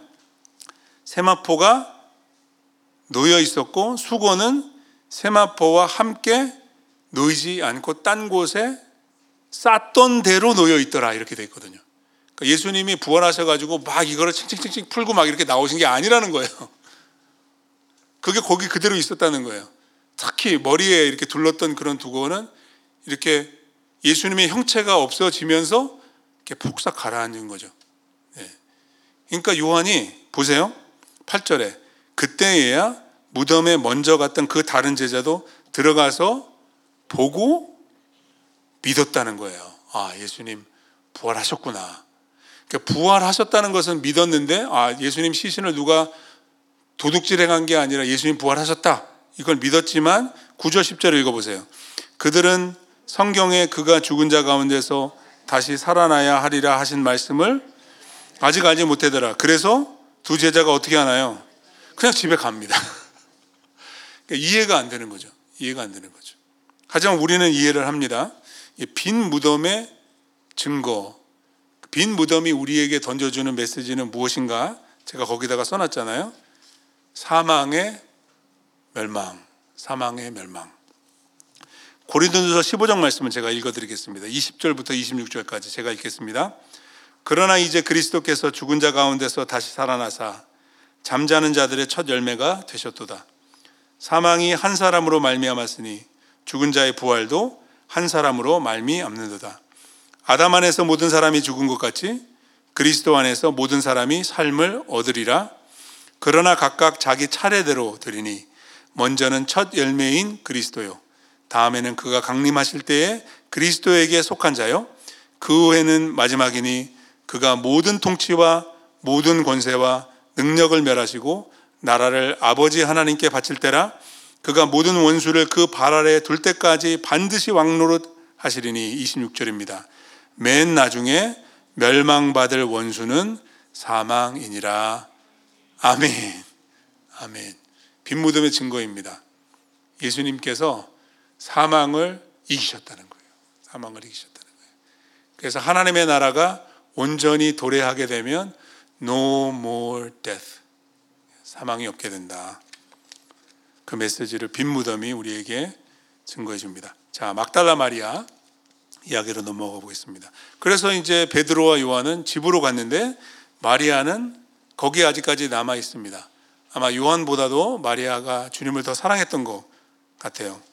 마리아는 무덤 밖에 서서 울고 있더니 울면서 구부려 무덤 안을 들여다보니 아무것도 없었는데 예, 세마포와 머리 두 건밖에 없었는데 흰 옷을 입은 두 천사가 예수의 시체 뉘었던 곳에 하나는 머리편에 하나는 발편에 앉았더라. 이 천사는 아마도 우리가 공간 복음에서 보는 무덤 바깥에서 여인들이 만났던 천사와는 또 다른 천사였던 것 같고 두 명이 있는 이유는 유대인의 문화 배경으로 볼 때 두세 증인의 증언으로 사건이 확인이 되는 거군요. 한 사람의 증언, 증인으로는 안 되거든요. 하나님께서 두 증인을 세우셨습니다. 부활의 증인들입니다. 근데 천사들이 마리아에게 13절에 보시면 이렇게 묻습니다. 여자여 어찌하여 우느냐? 몰라서 묻나요? 아닙니다. 이거는 rhetorical question이라고 하죠. 수사학적인 질문입니다. 울지 말라는 말입니다. 울 이유가 없다는 것입니다. 그랬더니 마리아가 이렇게 대답합니다. 사람들이 내 주님을 옮겨다가 어디 두었는지 내가 알지 못합니다. 베드로와 요한에게도 비슷한 말을 했어요. 2절에 보시면 천사들한테도 그렇게 말합니다. 그 말을 하고 천사들은 대답하지 않아요. 뒤를 보니까 사람이 있어요. 예수께서 서 계신 것을 보았으나 예수인지 알지 못합니다. 엠마오로 가는 두 제자도 예수님과 동행하고 있었는데 예수님인지 몰랐어요. 네. 왜 몰랐을까요? 물론 알아보지 못하는 어떤 그런 영적인 그런 어떤 그런 영향이 있었을지도 모르고 또 다른 추측은 예수님의 모습이 변화됐을 수도 있고요. 부활하신 예수님이 그들이 그들이 알고 있었던 예수님과는 다른 모습이 됐을 수도 있고요. 확실하진 않은데 마리아는 너무 울어서 그랬는지 예수님을 알아보지 못했어요. 근데 예수님께서 말씀하십니다. 여자여 어찌하여 울며 누구를 찾느냐? 마리아가 그가 동산지기인 줄 알고 예, 장제를 지키고 있는 사람인 줄 알았어요. 주여 당신이 옮겼거든 어디 두었는지 내게 이르소서 그리하면 내가 가져가리이다. 여기서 주여라고 말하고 있는 것은 예수님을 주님으로 인식했기 때문이 아니라 영어로 말하면 sir 뭐 이런 이 정도의 표현이에요. 예. 당신이 알고 있으면 나에게 알려주세요. 예수님이 지금 누군지 모릅니다. 그때 예수님께서 뭐라고 하시나요? 마리아야. 그 음성을 듣고 마리아가 돌이켜서 라보니 선생님이라고 답변을 합니다. 굉장히 극적인 그런 순간이죠. 예수님이 앞에 말씀하셨을 때는 누구의 음성인지 알아듣지 못하다가 자기의 이름을 부르셨을 때 그분이 누구인지를 알았어요. 요한복음 10장이죠. 내 양은 내 음성을 듣는다고. 네. 이스라엘의 목자들은 양, 양들의 이름을 짓는 되잖아요. 이름을 부른 되잖아요. 그런 목자의 음성을 듣고 양들이 나온대잖아요. 요한복음 3장에. 그래서 이름을 부르시는 그 음성에 아, 예수시는구나. 그래서 라보니라고 부릅니다. 그래서 썰에서 티처가 됩니다. 이거 굉장히 중요해요. 자, 17절 같이 읽어보겠습니다. 예수께서 이르시되 나를 붙들지 말라. 내가 아직 아버지께로 올라가지 아니하였노라. 너는 내 형제들에게 가서 이르되 내가 내 아버지 곧 너희 아버지 내 하나님 곧 너희 하나님께로 올라간다 하라.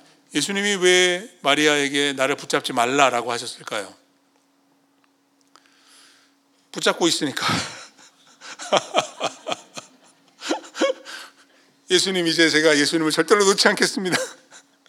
그랬던 것 같아요. 막 어, 너무 반갑고 너무 감격스럽고 십자가 달려 죽으시는 거 분명히 봤는데 장사 되는 것까지 내가 내 눈으로 확인했는데 어떻게 예수님이 살아나셨을까? 이제는 절대 놓지 않으리. 근데 예수님은 나를 붙잡지 말라라고 그랬어요. 왜요? 내가 아직 아버지께로 올라가지 아니하였노라. 이 말이 뭐예요?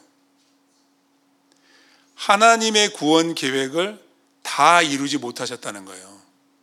그러니까 예수님의 그 순종은 십자가, 부활, 그리고 예, 승천하셔야죠. 그래야지 성령을 보내실 거 아니겠어요. 그러죠?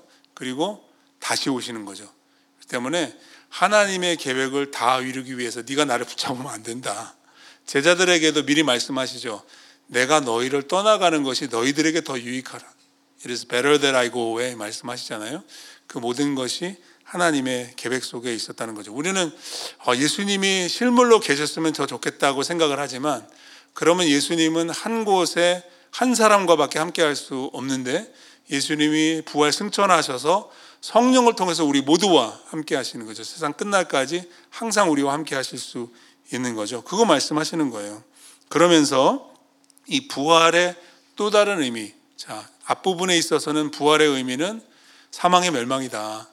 라고 우리가 보았는데 두 번째 부활의 또 다른 의미는 뭐냐면 하나님의 자녀가 되는 권세를 누린다는 거예요. 예수님 말씀하시죠. 너는 내 형제들에게 가서 말해라. 이제는 형제가 된 겁니다. 그들도 예수님이 하나님의 아들이신 것, 영원하신 하나님의 아들이시죠. 근데 이제 예수 그리스도의 십자가와 부활로 예수 믿는 모든 사람들이 하나님의 자녀가 되는 거죠. 내 형제들에게 가서 내 아버지, 곧 너희 아버지, 내 하나님, 곧 너희 하나님에게 올라간다. 이렇게 하라. 요한복음 1장 12절에 나오죠. 영접하는 자, 곧 그 이름을 믿는 자들에게 하나님의 자녀가 되는 권세를 주셨다. 그래서 18절에 보시면 마리아가 이제 제자들 예수님이 가서 전하라고 하니까 순종하고 예수님을 떠나서 예수님을 놓고 떠나서 제자들에게 그 부활의 기쁜 소식을 알립니다. 자, 그날 저녁입니다. 그날 저녁. 조금 전까지는 그날 아침에 있었던 일이고요. 그날 저녁이 되었는데 19절입니다. 이날 곧 안식 후 첫날 저녁 때에 제자들이 유대인들을 두려워하여 모인 곳에 문을 닫았더니 지금 어떻게 하고 있어요? 겁에 질려 있어요. 예. 수님을 죽였으니 그의 제자된 우리들에게 또 어떤 해코지를 할지 모른다. 예. 그래서 두려워하고 있습니다. 예수님이 이걸 알고 그들에게 오십니다. 네, 어떻게 오셨어요? 문 안 두드리십니다. 그냥 들어오십니다. 나타나십니다. 가운데 서서 얼마나 깜짝 놀랐겠어요. 그들에게 이렇게 말씀하십니다. 너희에게 평강이 있을지어다. 네. 예수님께서 그 요한복음 심정에 말씀하시는 내 평, 평강을 너에게 주겠다고. 네. My peace I give to you.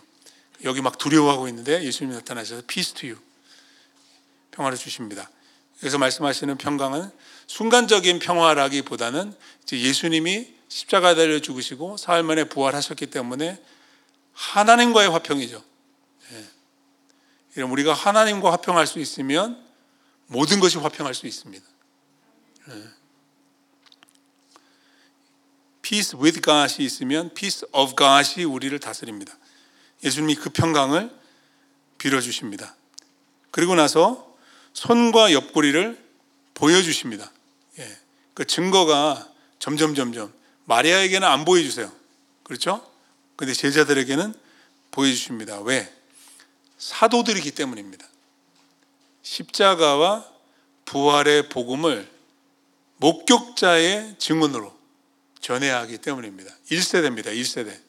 복음 1세대입니다. 히브리서만 읽어, 읽어보셔도 사도들의 증언을 통해서 믿음을 얻게 된 사람들에 대해서 얘기를 하거든요. 2세대로 넘어가거든요. 근데 이들은 1세대이기 때문에 이 부활의 증거가 필요한 것이죠. 그래서 제자들이 보고 기뻐했다. 두려움이 평강으로, 평강에서 기쁨으로 되고 있습니다. 자, 21절에 예수님께서 그들에게 또 말씀하십니다. 너희에게 평강이 있을지어다. 아버지께서 나를 보내신 것 같이 나도 너희를 보내노라. 하나님과 화평케 되는 복음을 위해서 예수님이 오셨죠. 그리고 그들에게 먼저 화평을 전하셨습니다. 평강이 있을지어다. 그리고 이제는 그들을 보내십니다. 예. 화평의 복음을 전하라는 것입니다. 이, 이 평화, 피스라는 그 팀이 여기에서 가장 두드러진 주제예요. 22절까지 계속해서 연결이 됩니다. 근데 보세요. 20, 23절까지 연결이 되는데요. 자, 22절 보세요. 아버지께서 나를 보내신 것 같이 나도 너희를 보내노라 라고 하시고 그들을 향해서 뭘 하시나요? 숨을 내쉬며 이르시되 이렇게 하신 거죠. 그리고 성령을 받으라. 여기에도 삼위일체가 있습니다. 아버지가 아들을 보내시고 아들이 제자들을 보내는데 그냥 안 보내십니다. 어떻게 보내세요? 성령과 함께 보내십니다. 이게 요한복음에 나타나는 선교 신학이에요. 그럼 선교라는 말, 미시오, 라틴어로 미시오죠. 이 선교라는 말의 뜻은 뭐예요?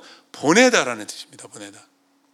세상을 구원하기 위해 성부 하나님께서 성자 예수님을 보내십니다. 그래서 성자 예수님께서 성부 하나님의 구원 계획을 다 이루시고 승천하셨습니다. 그리고 성자 예수님께서 제자된 우리들을 보내시는데 그냥 보내시는 것이 아니라 성령을 보내셔서 함께 보내십니다.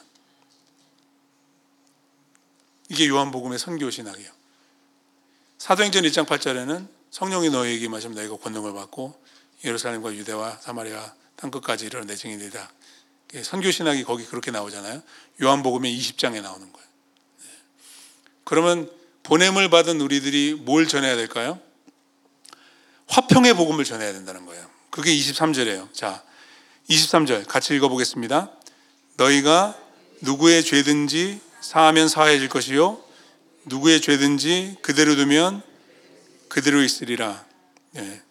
그러니까 이제 캐톨릭 교회에서는 이것을 오해를 해서 이제 고해 성사를 하게 하거든요. 그래서 이제 사제가 신부가 이제 죄를 고백을 하면은 거기에서 이제 사죄 선언을 해주는 그런 신학으로 발전이 됐는데 이 본래 이 context를 잘 보시면 그게 아니라는 걸 알 수가 있어요. 그게 아니라는 걸. 22절에서 제가 한 가지 빠뜨리고 설명을 안 드렸는데 숨을 내셨다는 거. 예, breathe out. 이 성령 헬라어의 푸누마와 히브리어의 루아크는 숨을 쉬는 거거든요. 생기, 호흡 이런 의미가 있거든요. 그러니까 예수님께서 성령을 받으라고 하시면서 이거를 제스처를 하시는 거예요. 제스처를 마치 하나님께서 흙으로 사람을 만드시고 그 코에 생기를 불어넣으셔서 생명이 되게 하시잖아요. 그래서 영적인 존재가 되는 것이죠. 그래서 하나님의 나라를 위해서 일하게 하시는데 아담은 실패했잖아요. 그래서 둘째 아담으로 오신 예수님께서 성공하시죠. 다 이루시죠. 그리고 이제 제자들에게 마치 아담의 코에 생기를 불어넣으신 하나님의 역사와 마찬가지로 이제는 새 언약의 시대가 열리게 되는데 이제 새 아담의 뒤를 잇는 제자들, 신자들에게 성령을 선물로 주시는 것이죠. 네. 이 복음 사역, 이 복음 사명을 감당하게 하시기 위하시는 건데 그래서 이 맥락 안에서 누구의 죄든지 사하면 사해질 것이요. 그럼 뭘 하라는 얘기일까요? 아버지가 나를 보낸 것처럼 나는 너희를 보낸다. 성령을 받아라. 가라. 그럼 뭘 하라는 얘기예요? 쉽습니다. 복음을 전하라는 얘기예요. 복음을 전하라는 얘기. 그래서 복음을 전해서 전함을 받은 자들이 듣고 믿으면 죄 사함을 받는 거예요. 우리가 복음을 전하지 않으면 누구든지 죄를 그대로 두면 복음을 전하지 않으면 죄 사함의 은혜를 깨달을 수가 없는 거예요. 그러니까 23절의 말씀은 앞에 22절, 1절과 22절과 연관이 되는 것입니다. 네. 그래서 예수님께서 제자들에게 오셔서 평강을 너희에게 전한다. 그럼 우리도 세상에서 하나님과 화평하지 못한 자들에게 아직까지도 그들의 죄에 머물러 있는 사람들에게 화평의 복음을 전함으로써 그들도 하나님과 화평할 수 있는 길로 인도해 주어야 된다. 그런 말입니다. 이 복음의 사명이 우리 모두에게 주어진 줄로 믿습니다. 이번 주말에 영어권에서 Freedom Market 하잖아요. 네. 인도에서도 여러분 지금 계속해서 복음 사역이 활발하게 이루어지고 있고 지난 주일에도 제가 말씀드렸지만 지난 주일이 International Day of Prayer for the Persecuted Church 그래서 Christianity Today에서도 몇 가지 article들이 있었는데 그 중에서도 이 기독교 박해가 심한 나라들에서 복음 사역을 하시는 분들의 그 기도 제목들이 올라와 있는데 인도 소식이 있더라고요. 인도에서도 교회 개척이 엄청 이루어지고 있고 사람들이 세례를 받으려고 줄을 서는데 그 지방에 따라서 개종이 불법이 되어 있는 데가 있대요. 한 3,500명이 지금 waiting list에 있답니다. 국가에다가 주 정부에다가 신청하는 나 개종하, 개종하려고 하니까 허락을 해 주십시오. 그런 박해 가운데서도 복음이 지금 확산이 되고 있거든요.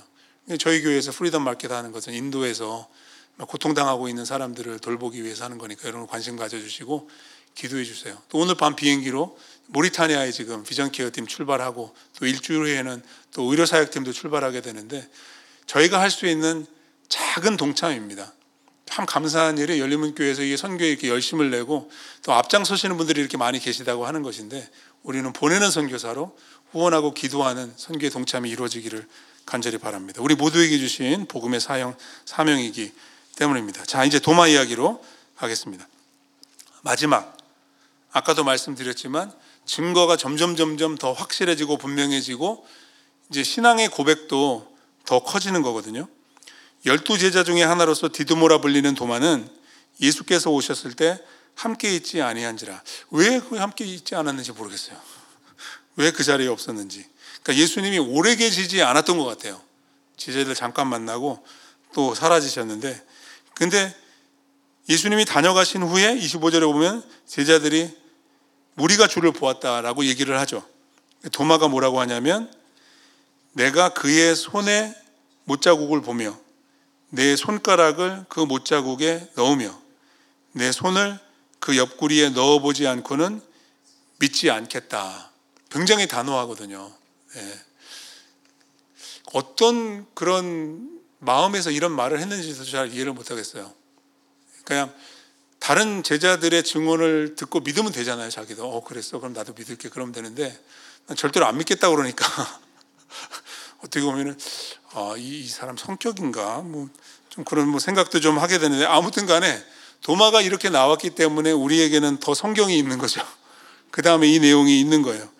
근데 그 다음에 있는 내용을 잘 읽어보시면 예수님이 그들의 눈에는 보이지 않았지만 예수님이 뭐라고? 제들에 내가 세상 끝날까지 너희와 항상 함께 있겠다고 말씀하시거든요. 그러니까 그 자리에 예수님이 계셨던 거예요. 계셨어요. 보지 못했을 뿐인데 그 자리에 계셨어요.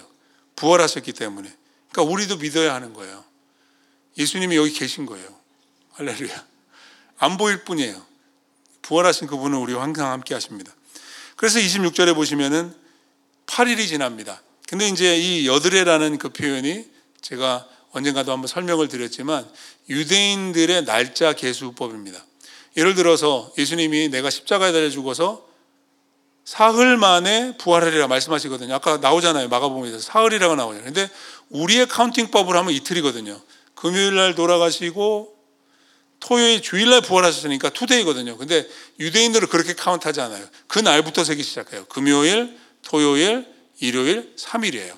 그러니까 여기 여드레라는 말은 안식 후 첫날 주일 거기서부터 카운팅하니까 그 다음 주일이 7일이 아니라 8일이 되는 거예요. 그러니까 이게 굉장히 중요한 게 뭐냐면 그래서 이제 초대 교회 때부터 안식일 토요일이 아니라 주일 일요일에 모여서 예배를 드리는 전통이 세우게 되는 힌트가 바로 여기에 있는 거예요. 예수님이 부활의 증거를 드러내시는데 꼭 주일날만 나타나세요. 그러니까 사도들이 감을 잡는 거예요. 아, 이 날이 중요한 날이구나. 바로 그 다음날 나오실 수 있잖아요. 근데 안 나오세요. 일주일 기다리세요, 예수님이. 그랬다가 그 다음 주일이 되니까 그때 나타나시는 거예요. 26절 보세요. 여드레를 지나서 제자들이 다시 집안에 있을 때에 그때는 도마도 같이 있었어요. 문들이 또 닫혀 있습니다. 근데 예수님이 똑같이 오셔서 가운데 서셔서 평강을 비시는 말씀을 하신 후에 27절 잘 보세요. 도마에게 말씀하십니다. 도마를 위해서 나타나신 거예요. 다른 제자들은 이미 봤기 때문에 도마에게 뭐라 그러세요?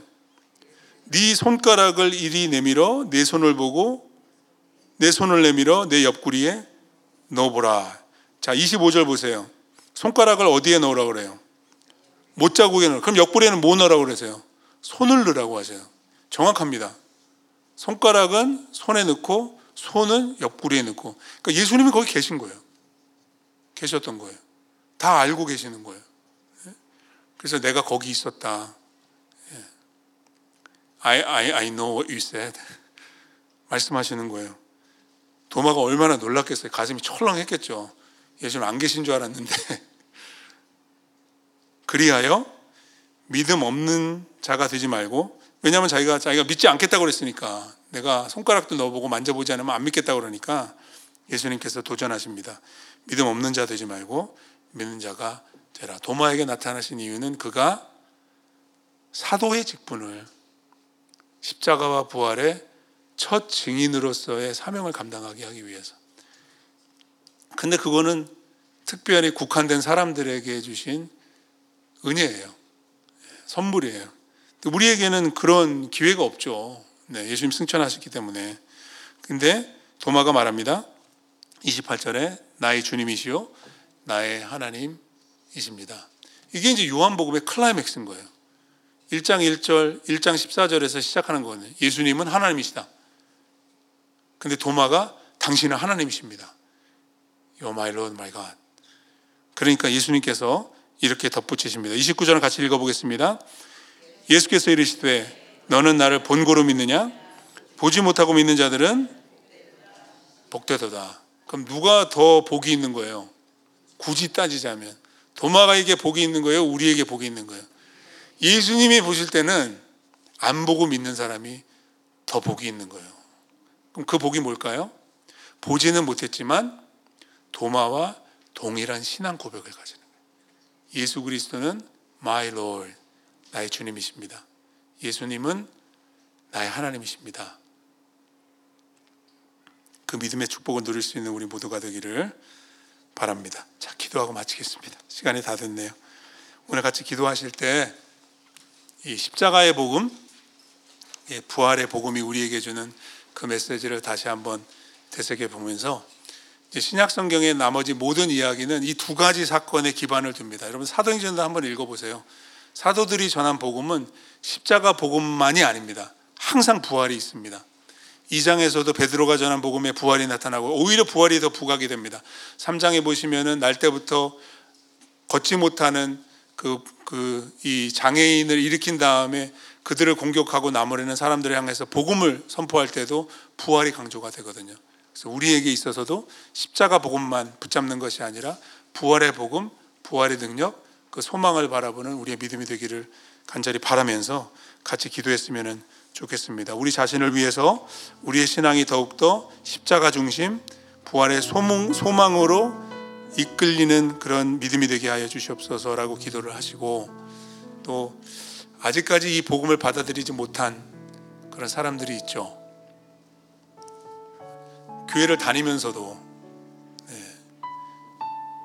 아직까지도 이 복음을 알지 못하는 사람들이 있습니다. 그들을 위해서도 여러분들의 가족들 가운데 있을 수 있고요. 여러분들의 오이코스에 있을 수도 있고요. 주변에 계신 분들을 위해서도 주님 십자가의 은혜로 부활의 능력으로 역사해 주시옵소서 이렇게 기도하면 좋겠습니다. 같이 한번 기도하겠습니다. 하나님 은혜 감사합니다. 하나님 은혜를 감사드립니다.